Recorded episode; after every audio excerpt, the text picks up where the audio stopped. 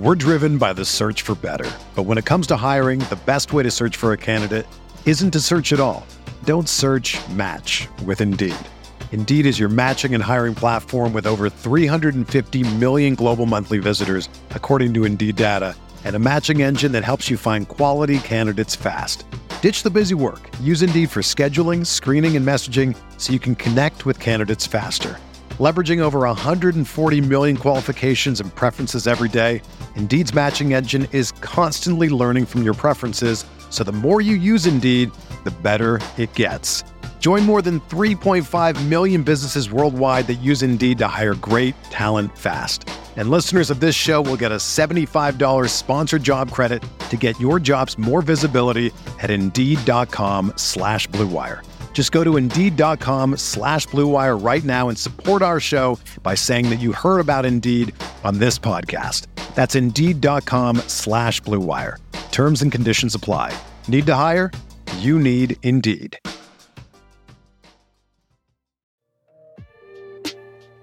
Arizona, Colorado, Indiana, Michigan, New Jersey, Tennessee, and Virginia. WynnBET is now live in all of these states, and the excitement of Wynn Las Vegas finally landed in online sports betting and casino play.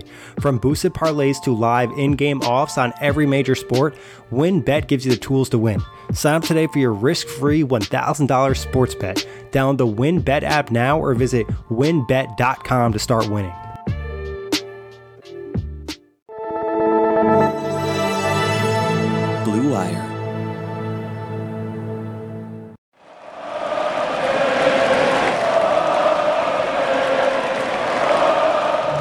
Up, Nets fans? Welcome to Brooklyn Buzz. I'm Nick Fay. With me, as always, Jack Manuel. And Jack, we are talking about a Nets win tonight, 123 90 over the Orlando Magic. How are we doing, Jack?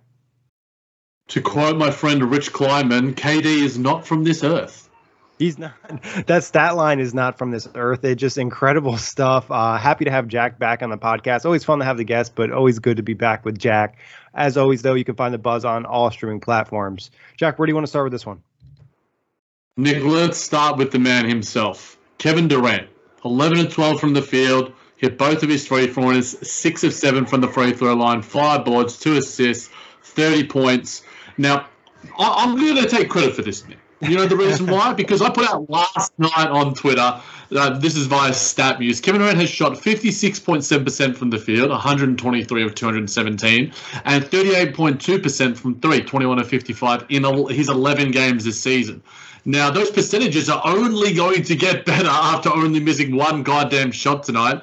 Uh, and Rich Kleiman wasn't happy with my wording saying he's the best shooter on Earth. He's like, only Earth? And I'm like, all right, my guy from the galaxy, in the multiverse, and we're doing some Spider Man shit. Um, Kevin Durant, man, I, I think we're running out of superlatives, but I'm not running out of enjoyment and appreciation for just the goddamn greatness that this man possesses. Yeah, I mean, every shot just feels like it's going to go down. And I think KD did a great job also kind of setting the tone for the Nets. He scored 12 points in the first quarter. Nets took the lead in this one and never looked back. You know, they were in charge of this game the entire time. So KD's just kind of magical. On a night where it's it's really strange though, is because on a night where he only missed one field goal, his handle was really sloppy. And also, he just had a couple passes that were really off too. Like he felt like he couldn't get a good grip of the basketball on non-shooting plays. But then on shooting plays, it was like, all right, this is perfect. It's going down every time. It's just really interesting. It's incredible. Like he's. I, I remember sort of seeing like the comments about the Wilson Bowl and stuff, and everyone Yep. just like it's different, it's an adjustment and stuff, and you can just tell that KD is. And again, this is us prognosticating and sort of interpreting where we think he's at. But he just seems to be in a real settled space. And I remember him saying in a post game that I think it was after the Raptors game, he was asked, like, you know, where are you at now? Are you better? Blah, blah, blah, blah, blah. And he's just like, I'm in a good mental space right now. And I think that for more than anything, that's being reflected uh, in, in the physical returns that he's producing on the basketball court.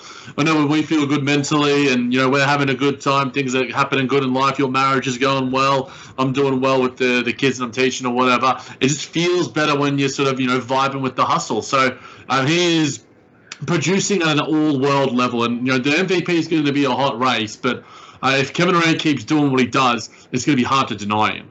Yeah, hundred percent. And just like I think we heard some stuff from KD like this past off season and the off season prior, just talking about like, he's very comfortable where he's at and like who he's trying to compete with is himself and being the best version of Kevin Durant. I think you see that and that's why you're continuing to see like growth in his game and he's playing literally the best basketball of his career at age 33 post Achilles. It just doesn't really make much sense, you know, scientifically and he's just getting better and it's hard to say that he's going to slow down because it's not like any of the reasons that he's playing so well are dictated by athleticism.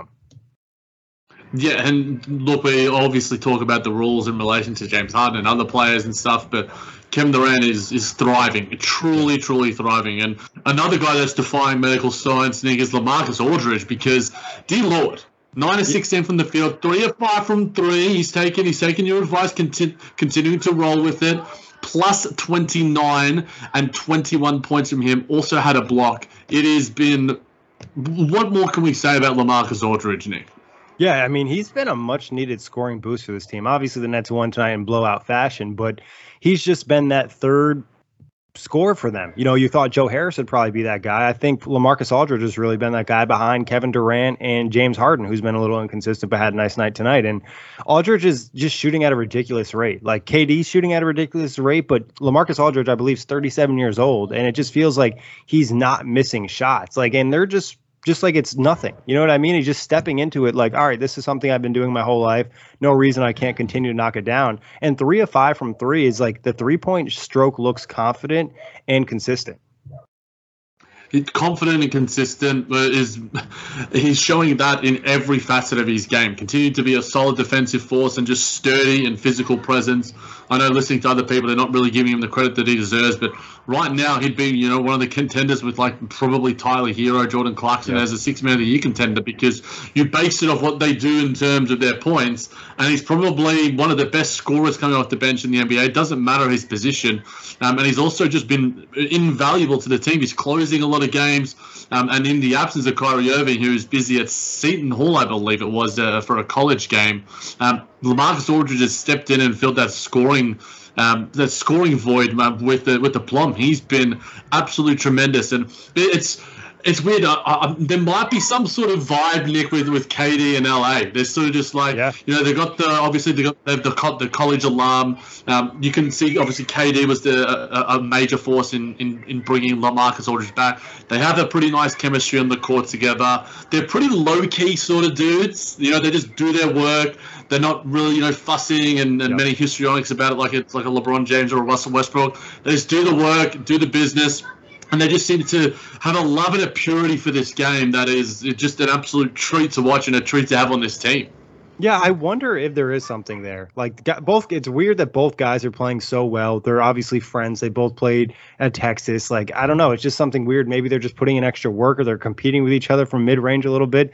And both guys make it look so effortless. You know what I mean? It's just a very for Lamarcus, it's like a flick of the wrist, like we talked about with Lucas on uh, the last recap. And then also for KD, it's just a very just smooth, like natural motion. It's just like these guys are meant to play basketball and really just shoot really efficiently. I mean, Lamarcus is even crazier to an extent because he's 37. Like, who thought he would shoot this way and play this well at this age and like not look washed? Like, he's obviously not in the prime of his career athletically, but he still looks very good.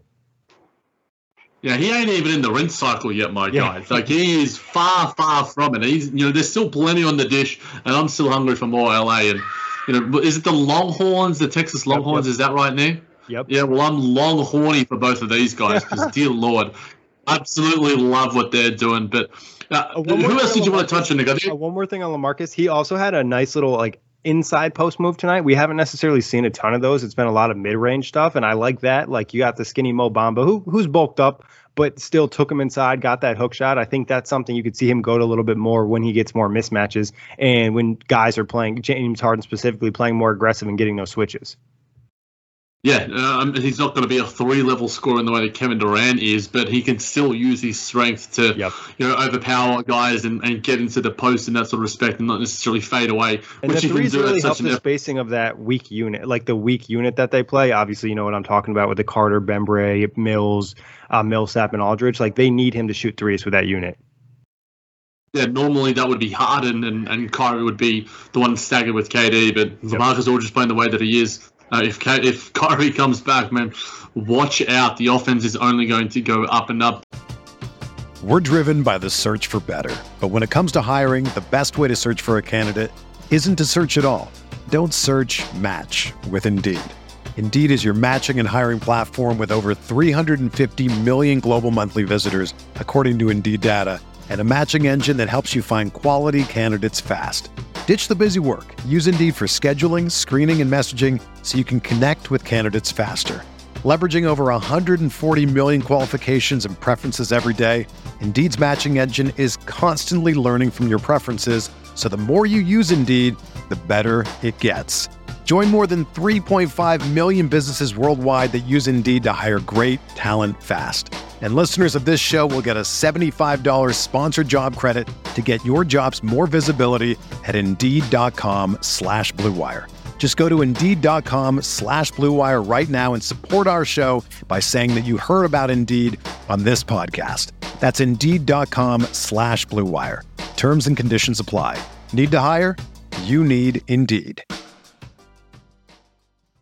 You know, if I would have applied myself, I could have gone to the NBA. You think so? Yeah, I think so. But it's just like it's been done. You know, I didn't want to. I was like, I don't want to be a follower. Hi, I'm Jason Concepcion, and I'm Shea Serrano, and we are back. We have a new podcast from Wondery. It's called Six Trophies, Woo! and it's the best. Each week, Shea Serrano and I are combing through all the NBA storylines, finding the best, most interesting, most compelling stories, and then handing out six pop culture themed trophies for six basketball related activities. Trophies like the Dominic Toretto I Live My Life a Quarter Mile at a Time trophy, which is given to someone who made a short term decision with no regard for future consequence. Or the Christopher Nolan Tenet trophy, which is given to someone who did something that we didn't understand. Catalina Wine Mixer trophy. Ooh, the Lauryn Hill, you might win some, but you just lost one trophy. And what's more, the NBA playoffs are here, so you want to make Six Trophies your go to companion podcast through all the craziness. Follow Six Trophies on the Wondery app or wherever you get your podcasts. Listen ad free right now by joining Wondery Plus. But Nick James Harden in saying that 6 11 from the field tonight, only one of four from three, did get to the line five times, uh, hit all, hit four of them, sorry, uh, had 11 boards, had a triple double, had 11 assists, two steals, 17 points, did have six turnovers. What did you think of this performance from James Harden, Nick? I liked it. I thought this was another building block performance. You saw him aggressive in the first half of this game, attacking one on ones, especially with smaller smaller guards like Cole Anthony. He was like, "All right, you know, I might not have the speed, but let me use my handles, get that step, kind of put him on my hip, and then attack the rim." And then he did something in this game that we've been kind of asking for him to do since we kind of learned about the quote unquote new rules, and that was play a little bully basketball. Instead of looking for the contact in the paint, he created the contact. That included like bodying up Wendell Carter and then finishing inside. And I think that's something something he needs to do, especially to mix it up. And this has kind of been the case as we've noticed when he's looking to score and be aggressive and not looking for the call, he's getting the calls. Obviously, only five free throws, but still, most of those came on plays where he was being aggressive rather than trying to finesse to the free throw line. Yeah, definitely. That play that that Nets clips bloke uh, posted, really good clip, really good Twitter page as well. I'd go follow it. Um, Love that guy. when I saw it, I'm like, I remember posting, uh, I can't remember it was a week ago or whatever on my own profile, James Harden bullying Jrue Holiday on a really similar move where he just overpowered him because yep. he obviously doesn't have the burst you know that he has he's had his in previous physical primes as he worked his way into conditioning, but he's as strong as ever. And you know, obviously Lucas has been a big proponent for some of his post play, and we're seeing that a little bit more too. But he can be bully ball James now, and I think we're starting to see some wrinkles to his game. You know, he's taking a few middies here and there, he's taking some catch and shoots. Um, he's becoming it's almost like he's adapting to the environment. He's like sort of like a chameleon and going, okay, what can I do here? All right, I know I can do this. I'm, I'm going to maintain my three level scoring uh, and maybe become a, a, more competent player in so many other fashions. So I think he's working his way into it. I know a lot of people uh, have, have gone off the James Harden bandwagon, but Nick, did tonight give you hope or a glimpse of things that are, are possibly sustainable going forward against some of the better teams when we come up against, you know, like the Warriors in a couple of days' time? Yeah, I think so. I think, like you said, Jack, it's kind of him adapting, but then also still conditioning himself at the same time. Because I think, like you see sometimes in the first half, more so in the Chicago game rather than this game, like he'll have the juice and then he'll run out of it. You know, this game I didn't really feel like he ran out of juice, but he was definitely more aggressive to start. And if you want him to be aggressive the entire game, he's just going to have to be in better shape. And I think that's just something that's going to come across the season. And like you said too, is there's other ways to kind of attack, even if he doesn't necessarily get that burst back. He is, you know, arguably the strongest guard in the NBA. Like I can't really think of a guard that's stronger than him. Like he bodies in the post. So, you know, James Harden I think will be fine. It's just really getting his body in shape. And I think some of that too is like he talks about playing himself in the shape, and obviously basketball is a core, uh, a sport with a ton of cardio. But at the end of the day, I think too he probably needs to improve his diet. I don't know what James Harden eats, but it just feels like he's getting older. His metabolism might be slowing down, and that just might be an area where he needs to be better. Yeah, as a man in his early 30s who just turned 31, um, I still indulge in a few too many donuts, but can't help it. I don't need to play basketball night after night after night and be a, a, a, leader of a championship winning team. And look, James Harden can get there because we've seen in previous seasons where he was like skinny James. You know, there's different iterations of James Harden where, you know, there was, I think, an athletic piece from Kelly Iko, and I'm just like, I think he was in the either the LA desert or Phoenix or Arizona desert, and he looks skinny as hell. So, look, whatever needs to happen for James Harden, I, I think that he's going to get there, and, and I'm, I'm hopeful of it you know, some of the play that we're seeing night after night. I want to see it against the better teams to go, okay, cool. I'm confident that when Kyrie comes back, it's it's ultimately on James Harden to continue lifting this team. We're going to probably repeat those notions. But look, the Nets had a 33 point win tonight against the Orlando Magic, one of the worst teams in the NBA, but a dominant display with two of their best players and probably the Marcus Aldridge and their third best player leading the team. And yet the role players shipping in with some points and some threes and some um, rebounding and, and, such around the wings. That's what's going to be sustainable. And that's what's going to lead to you know success. You know, when we saw the best version of the Nets in, in that Boston Celtics series, one of the most dominant displays of player basketball we've ever seen, James Harden was getting triple doubles. Kyrie Irving was getting 25 point with efficiency of 80% from the field, and KD was doing the goddamn same thing. So if James Harden can be back at his best, Lamarcus Aldridge can can somehow even a lesser, a somewhat a lesser version of Lamarcus Aldridge would still be incredible. Um, then the Nets are going to be in a really good spot, and I think that some people are writing them up a little bit too early. I understand their misgivings from an objective standpoint, but I think the the gift that we have is that we watch them so meticulously that we can see, okay, there's things here that I'm like, okay, James Harden can do that. Well, he might be able to add that to his game. KD is going to be KD. Lamarcus Aldridge, that's going to be a nice presence to have in the postseason and in big matchups throughout the regular season. So, look, I just want this to be sustainable for James. I want him to get his conditioning right and whatever the other things off the court right, like you said, Nick. Uh, but I'm confident because I, I, think he wants a championship more than anyone else. Um, and if he can lead us to it, uh, then it's going to be a, a, big thing for his resume. And it's not going to come in nights where you're beating the Orlando Magic by 33 points. But I also do think that, and you know, I listened to the to the buzz um, the, the, previous ones that you did a recap of the Bulls game. I think that that got took a little bit out of context just to sort of provide my personal perspective because, like Durant, Harden, and everyone else was saying, it was one bad quarter, and you could tell that the Nets were gassed after you know the, the sort of road trip and going up against the Raptors in, in a really nice performance. I think a lot of people just looked at the scoreline and were like, okay, well the the Nets aren't the Nets, and it's just like if we actually look at it contextually and from a wider perspective and with some sense of objectivity, and maybe I'm being subjective as a fan here, I ultimately think that that was one quarter aberration. If you take, say, the last seven quarters against the Magic and the Bulls, the Nets have been really good, and include that Toronto Raptors game as well. I think that there are really positive signs that they, as they continue to work into themselves, and they're not dominant offensively like they were, but the defense is tuned up a little bit to help with that. And I think that the offense is starting to get there. Do you agree, Nick? Yeah, I do. I do, Jack. And I also think like anybody who's making like firm takes about a team like this early in the season, like I wouldn't. If we're having this discussion about James Harden on game like 35, yeah, then I'm probably going to be more concerned. But like we've talked about it for like two weeks that he needs to play himself in the shape. It's not magically just going to happen overnight. It's going to take some time. He's going to have to take some time to find some rhythm. And I think overall in that Bulls game, it was really like you said, a bad fourth quarter. You know, the Nets just let let down a little bit and the Bulls turned up and they just looked gas and they did made a couple mental mistakes and then next thing you knew the Bulls were up 15 and then the game was pretty much over. So I, am not really that upset about losing to the Bulls on the second night of a back to back. I also think the Bulls are a pretty good team. Like they have talented scorers and guys hit tough shots. I agree, and the Nets aren't going to go 73 and 9, 74 and 8. Look, they might with Kevin keeps playing the way that he is, uh, but he's also not a one man show. And while I don't totally disagree with, the, I think it was Josh Eberly on Twitter sort of putting out that, you know, KD is basically like he was back in OKC. I'm just like, let's just chill with some of the grand proclamations 12 games into the season. But another grand proclamation that I heard I got from one more note. Jack, a guy that we Har- one sec, Jack. I just want to throw this in for James Harden while we're still on the topic.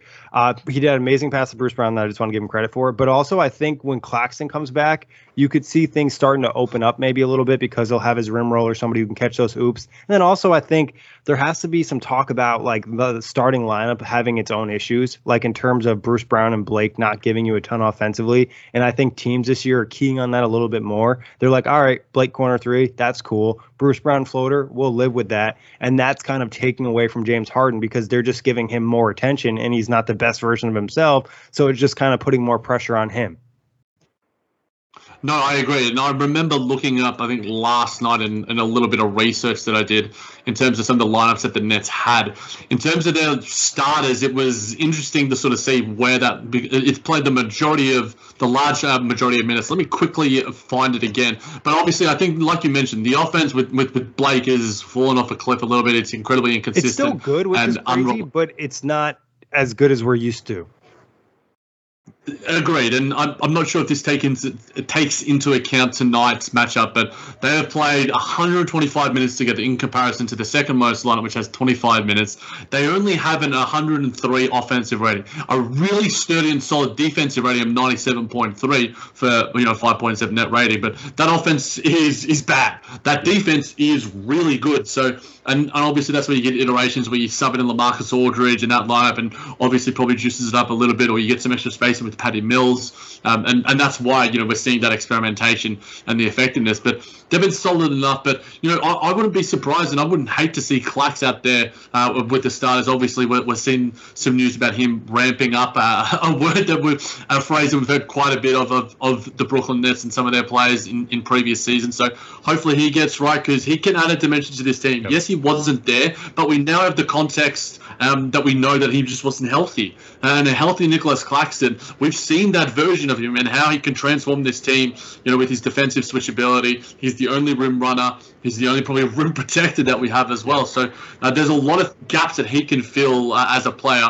He's not going to solve everything. He's uh, a, a, still an incredibly young, raw prospect. Uh, but I'm excited to see his return. Obviously excited, hopefully, for Kyrie Irving's return at some point in time. But yeah, the, the starting five has its issues. Um, but I, I was going about to say, Nick, uh, about Joe Harris, who's obviously a part of that starting five, has been really, really good of late, um, including his defense and his three-point shooting. You know, tonight the, doesn't you know, uh, go off the you know, screen off the page for you, but three or four from three, three or five from the field, nine points, three boards, I, heard John Hollinger. I was listening to one of him and uh, Nate Duncan on their podcast, and he was comparing John. He was saying Joe Harris hasn't got himself going. It's basically Milwaukee Joe Harris, and that is just the most casual thing I've ever heard.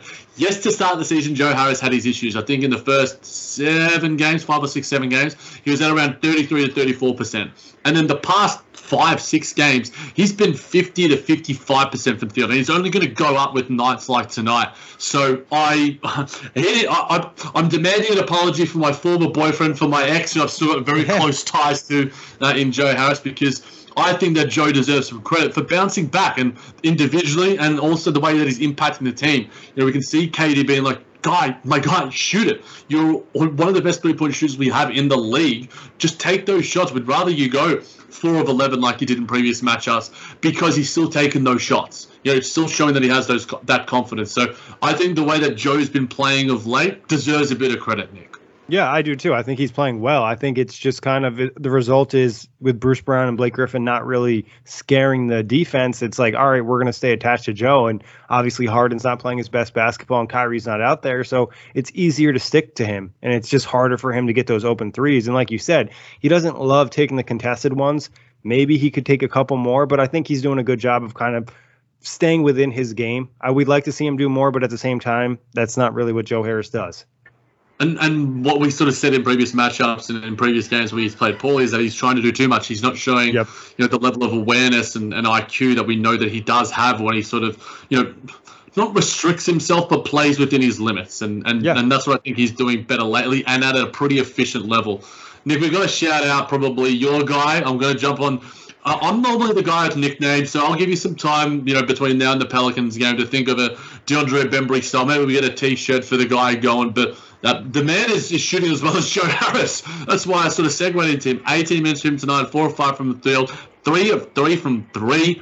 Uh, 11 points, three assists, had a board as well. Before tonight, me and you were chatting the DMs. He was four of seven from there, and obviously the volume isn't there. Uh, but now he's seven of ten on on the season, which means he's 70% from three, albeit on a small amount of volume. But dear Lord, DeAndre Bembry might be the marksman that we never thought we had. Who needs Kyrie Irving when this guy's shooting threes the way that he is? I mean, I think it's important though that he's starting with so much confidence from three, especially a guy who's not been a great three point shooter his entire career. And like guys get hot and have outlier seasons. Like this could be the start of an outlier season. I don't think DeAndre Bembry like magically became a good three point shooter, but it could just be that type of confidence thing. And he is an NBA player and he's hitting well from the corners, which is the easiest three point shot. And if he's playing defense at the level in which he's playing defense and he can shoot 36% from three, I think the Nets would be ecstatic just because of like what he provides on ball and off ball defensively, and then also just being an athlete on the floor. Another thing too he does pretty well is like some of his help defense,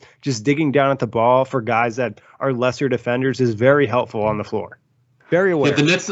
No, de- definitely. I think he's been an incredible part of the defensive identity that the Nets have. They don't force a lot of turnovers, but when they do, a lot of them are because of DeAndre yeah. Bembry. I, I think that he, you know, just he, he might be a bit overrated at time. He might get a few fouls, but I, I, I prefer that. I, you know, I like the physicality that he does bring. And you know, as you're saying, Nick, he only across his career, there's only one season where he shot 36% or greater, and that was in his sophomore season for Atlanta, and he only had 1.2 attempts there, 36.7%. Other than that, it's been under 30% and actually under 29%. So, look, uh, if he can get to that, and you know he's averaging one or two a game, he's taking the right shots. He's not forcing yeah. it. His form looks good. Um, uh, I don't hate it. Like there might be nights where he goes 0 of 0 or 0 of 4. Fine, just just keep doing it, Bembry, because the, I think it's more for, for his individual confidence to be able to keep taking those shots, keep seeing the ball go through the ring.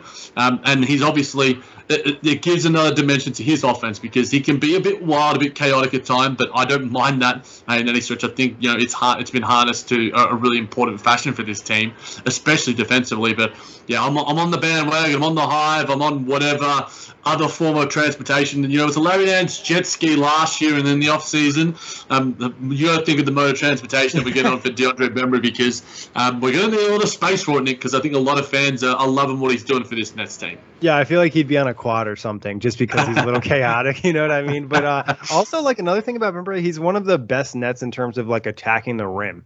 You know what I mean? After like the star guys, like he can get to the rim and actually finish. So if he's knocking down at least a respectable rate from three, a couple closeouts turn into a couple easy layups.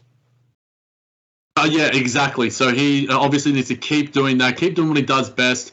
Um, but who else did you want to touch on? We obviously touched on probably a lot of the major performers. Which other guy sort of stood, out to you? Was this Jevon Carter's best game as a Brooklyn net? Yeah, I think it probably was. I think, you know, the shooting numbers look a little worse after he played in garbage time, put up some bad shots. But I think during the the minutes that counted, he hit a couple shots, knocked down a couple mid rangers, hit down hit a three, played, you know, good defense, and he just looked okay out there. And I think that's all you really want from Jevon Carter at this point. You don't want him to be amazing or anything like that, but if he can just have a solid performance in which he did tonight, I think that's okay with the fans. No, absolutely. I think that okay is is probably an outstanding. He's the one to be bad, yeah. No, and, and he's going to give you defense. It's just like, is he going to be a net negative or, or, on offense? He has been in basically 10 or 11 games this yep. year. And this is the first game where we saw him actually hit some of those three balls like we know he can. Also dropped five assists, you know, had a steal, you know, plus 23, 10 points for him. This is what you want out of Jevon Carter. And, you know, that's what he provided in, in spurts in Phoenix as well on the same podcast, Nick, I like bringing you know other stuff to, to the table and throwing some questions at you. They were debating whether the Nets should have traded Landry Shamet in the first place. Discounting the, the, the contractual elements and such, would you rather have Landry Shamet uh, as you know what we know of him at, at, his Brooklyn tenure, what he's doing in Phoenix right now, or would you rather have Jevon Carter and uh, Day'Ron Sharpe, King Sharpe? Oh, okay. If Sharpe's included, I think that makes it a little bit more interesting. If it was just straight up Jevon Carter and Landry Shamet, I think I'd probably keep Shamet, especially with Kyrie not being here. You know, Shamet can knock down some threes. We saw him have some good offensive stretches. Um, can handle the basketball. I think probably better than Jevon Carter, honestly, in terms of like running the show. Not that he's a pure point guard either. Ah, man, that's tough. I think like when you look at the contract stuff, I think it's a little easier just because the Nets weren't going to pay Landry Shamet that, so we're not including the contract. I probably would want Shamet, but I think the contract's a big part to do with it. I, I think Sharpe is like there's potential, but it's not like he's guaranteed to be a, a NBA starter at any point, or even guaranteed to be a good NBA rotation guy. No, and, and, we'll wait and see. You know, he got some you know, a bit of junk time with with Killy Cam tonight, which is always fun. Um, when the Nets do blow teams out, we love watching uh, our young rooks go at it. But yeah, a, a part of me is hoping that Jevon Carter has a similar sort of trajectory to what you know Landry Shamet had, where Landry Shamet struggled to shoot the three ball till yeah. around January or February last year, if I'm not mistaken. Um, and if Jevon Carter can give you that, if he's starting to actually see the ball go through the hoop, get the confidence from three, then it's like, okay, now we actually probably can count ourselves winners from this trade. And, you know, uh, we just want him to give us something offensively. Um, and yep. it doesn't have to be facilitation, creating mid range shots or whatever. It's just hit your three balls. And two of five from there tonight. And like you said, much more effective when he wasn't taking extra shots uh, in junk time. Hopefully, this is a building block for him because you know, I'm not one of those guys. I'm, I'm, generally an optimist by nature. You know, I'll occasionally get in my feels when I get on this podcast a little bit, but I generally want all of the Nets players to just play well and, and contribute yeah. to this team in a positive fashion. But uh, unfortunately, you know, for Jevon Carter and probably Blake Griffin, who we can lead into a little bit, I guess, Nick, you know, it's been a bit inconsistent. And, you know, what, what was up with Blake? Do you think that it's a conditioning issue? Do you think it's just an inconsistency thing? Um, he obviously had uh, such an important night uh, for us against the Raptors. Um, is this just what we're going to get out of Blake from now on? Do we need a Nicolas Claxton back so we can start resting some of these big guys? Does Paul Millsap deserve some more minutes? You know, the first night, again, he had 19 minutes, and a lot of that it was junk time too. What are your thoughts, I guess, on the the big man rotation, Blake Griffin included?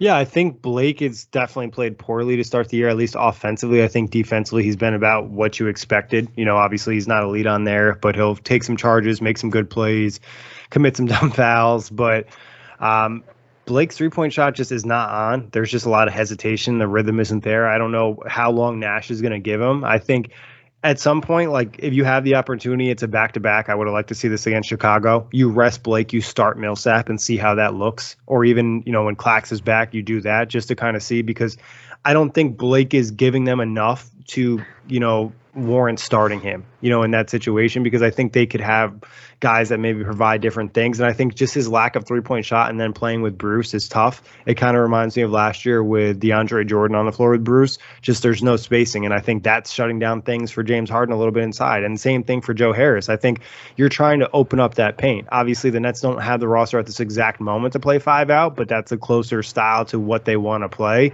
And I think you just you need guys to hit threes. And I, I don't think it's like I think Nash has a lot of trust in Blake and you know he's earned that spot based off of what he did last year. But at some point, I think you have to consider changing it. I don't think it's a huge deal, or maybe it's just an early sub for Blake and he's not playing as many minutes. Yeah, look, I think that's the the credits that Blake Griffin has earned. You know, I've, I've been warranted. You know, yep. what he did in that Milwaukee series was incredible you know, he was a big reason why the Nets were even in it in, in a lot yeah. of respects, especially defensively. But you know, the the aberrational three point shooting that might have been you know what it was. It was an aberration, and you know, Lucas puts out some good videos on Twitter talking about and just some good analysis of you know three point shot. We talk about it a little too. You, know, you can sort of tell when it's going in. You know, is he shooting on the way up? Is he shooting on the way down? Is he hit? Is he tonight? A lot of them were offline, like they weren't even online. Like the way he shoots line drives, like if you're slightly off to the left, it's just going to hit the side of the rim and be nothing. Yeah, and so look, we're, hopefully he gets back to his best. But you know, Paul Millsap, you know, it wouldn't hurt to just throw him with the starters. And uh, I think because the Nets have been winning games, you know, Steve Nash is, seems to be experimenting less, but doing things that are just like, okay, let's go with our, our all bench lineup. Or just yeah. like, okay, well, we the experimentation that Nets fans want is like, you know, Millsap a bit more, you know, a bit more LaMarcus Aldridge at the start or whatever. It's just like, why give us the experimentation that we want, Steve? And, and look, he's been coaching pretty well. Um, you, you, can't deny the results, and that's a winning games, and, and that's ultimately what matters. But we'll have to wait and see how that does pan out. But can I say this too, Jack? Sorry to cut you off. I just like LaMarcus. I think you definitely wouldn't start because he's been so good off the bench and kind of giving that bench shooter at secondary, uh, giving it scoring, and then being a secondary scorer when he's with the stars. So I think it would really be Millsap or Clax. And I I wouldn't rule out Claxton. The only thing that hurts though is because Nick Claxton's just not a good screener. Blake's not an amazing screener, but he can at least, you know, give you a step or something, especially off ball, where Clax isn't providing you that. Obviously, a Bruce Brown, but like, how much can you ask Bruce Brown to do? You know what I mean in terms of setting a million screens. Yeah, look, uh, I wouldn't put it past him. look at the, look at those goddamn shoulders. But you know, Nicky, you worry about Patty Mills' offense at all? Because I think some people have been throwing out. You know, he's taken some bad shots. You know, he's still assisting and he's still being an effective player. He got to the line three times tonight. I, think that we're going to get a level of inconsistency from Patty. You know, you can't expect him to be, you know, one of the best guys in the league and always in this three ball and hit 10 threes in a row. Um, but I think that his worst is never bad. That's what I'll say. And with your answer, I would tread very carefully, Mike. No, I think he finds other ways to have an impact. I think from a scoring perspective right now, he's struggling. I think he just like kind of not being able to find the rhythm or finding his spots. You know, when he's playing with the Stars and getting those catch and shoot opportunities, he looks the best. It's like when he's playing with that second unit, I think it's just maybe too much attention on him. He's not getting any extra space. And then obviously the paint isn't open. And I think he at times is predetermined to take some bad shots instead of just kind of going with the flow occasionally, like kind of forcing himself, realizing like, hey, I might be the best offensive player or second best offensive player out here. I need to score the basketball. So I think, you know, maybe he's pressing. I don't know exactly. You obviously know more about Patty Mills than I ever will. What do you think he needs to do to kind of find his rhythm? Is there another way he can get some easy buckets other than the three point shooting? I, I think he can be he can be unlocked better when he's not playing alongside Jevon Carter. Yeah. I think playing with a Bruce, playing with a Joe, playing with a James, um, any of those sort of guys is going to be able to allow him to be an ancillary and a role player, yep. which is what he has been his entire career in San Antonio and in Portland. That's when we see the best version of Patty Mills. That's when he was shooting the ball well, when he was out there with James Harden, when he was out there with Joe Harris.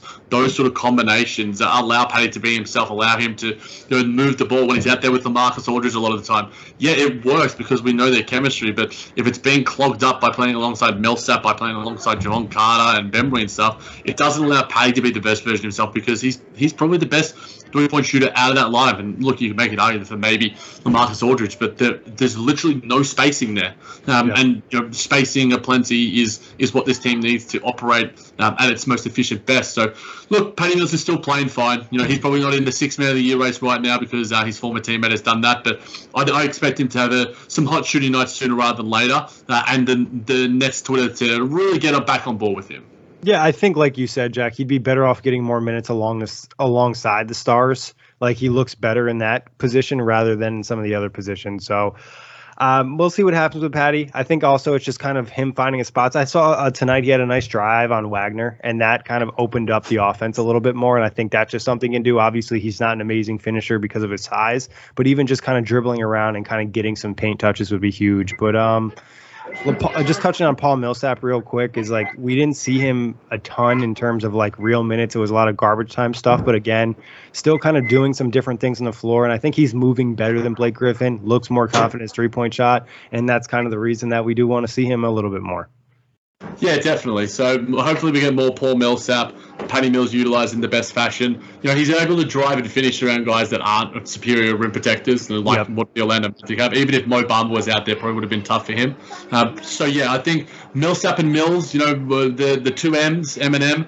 I'm looking forward to seeing them utilised in a better fashion by Steve Nash because I think that's when we can get the best version of them, um, and hopefully that happens soon because you know we we want the experimentation of those guys because we know what they can give this team. We have high expectations of them, and you know what you get out of Blake now. You know, you're getting a worse. The best version of Blake is what we saw last year, and you know, iterations where he's taking charges and diving 40 feet across the the hardwood. So yeah, hopefully Patty Mills and Paul Millsap are given the opportunities to utilize their skills uh, in a more effective fashion.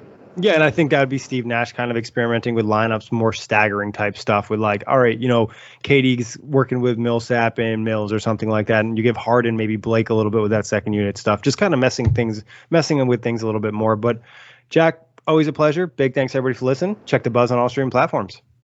Whether you're a world class athlete or a podcaster like me, we all understand the importance of mental and physical well being and proper recovery for top notch performance. That's why I'm excited that Unifyd Healing is sponsoring podcasts on the Blue Wire Network. Unifyd Healing is a new and super innovative global network of wellness centers powered by Energy Enhancement System, or EE System. If you haven't heard of the EE System yet, then you'll want to listen up. This technology promotes wellness, deep relaxation, purification, and rejuvenation. Wherever you are across the globe, access to a center is easy and affordable. Interested in experiencing the EE System technology for yourself? Go to unifydhealing.com slash bluewire to learn more and find a center near you. That's unified, U-N-I-F-Y-D, healing.com slash bluewire. No material or testimonials on the Unifyd Healing website are intended to be viewed as medical advice or a substitute for professional medical advice, diagnosis, or treatment. Always seek the advice of your physician or other qualified healthcare provider with any questions you may have regarding a medical condition or treatment and before undertaking a new healthcare regimen, including EE system.